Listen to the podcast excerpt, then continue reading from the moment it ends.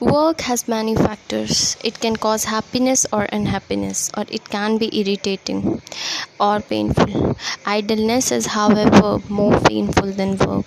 Work can vary from tedious, delightful, depending on its nature and the abilities of the worker.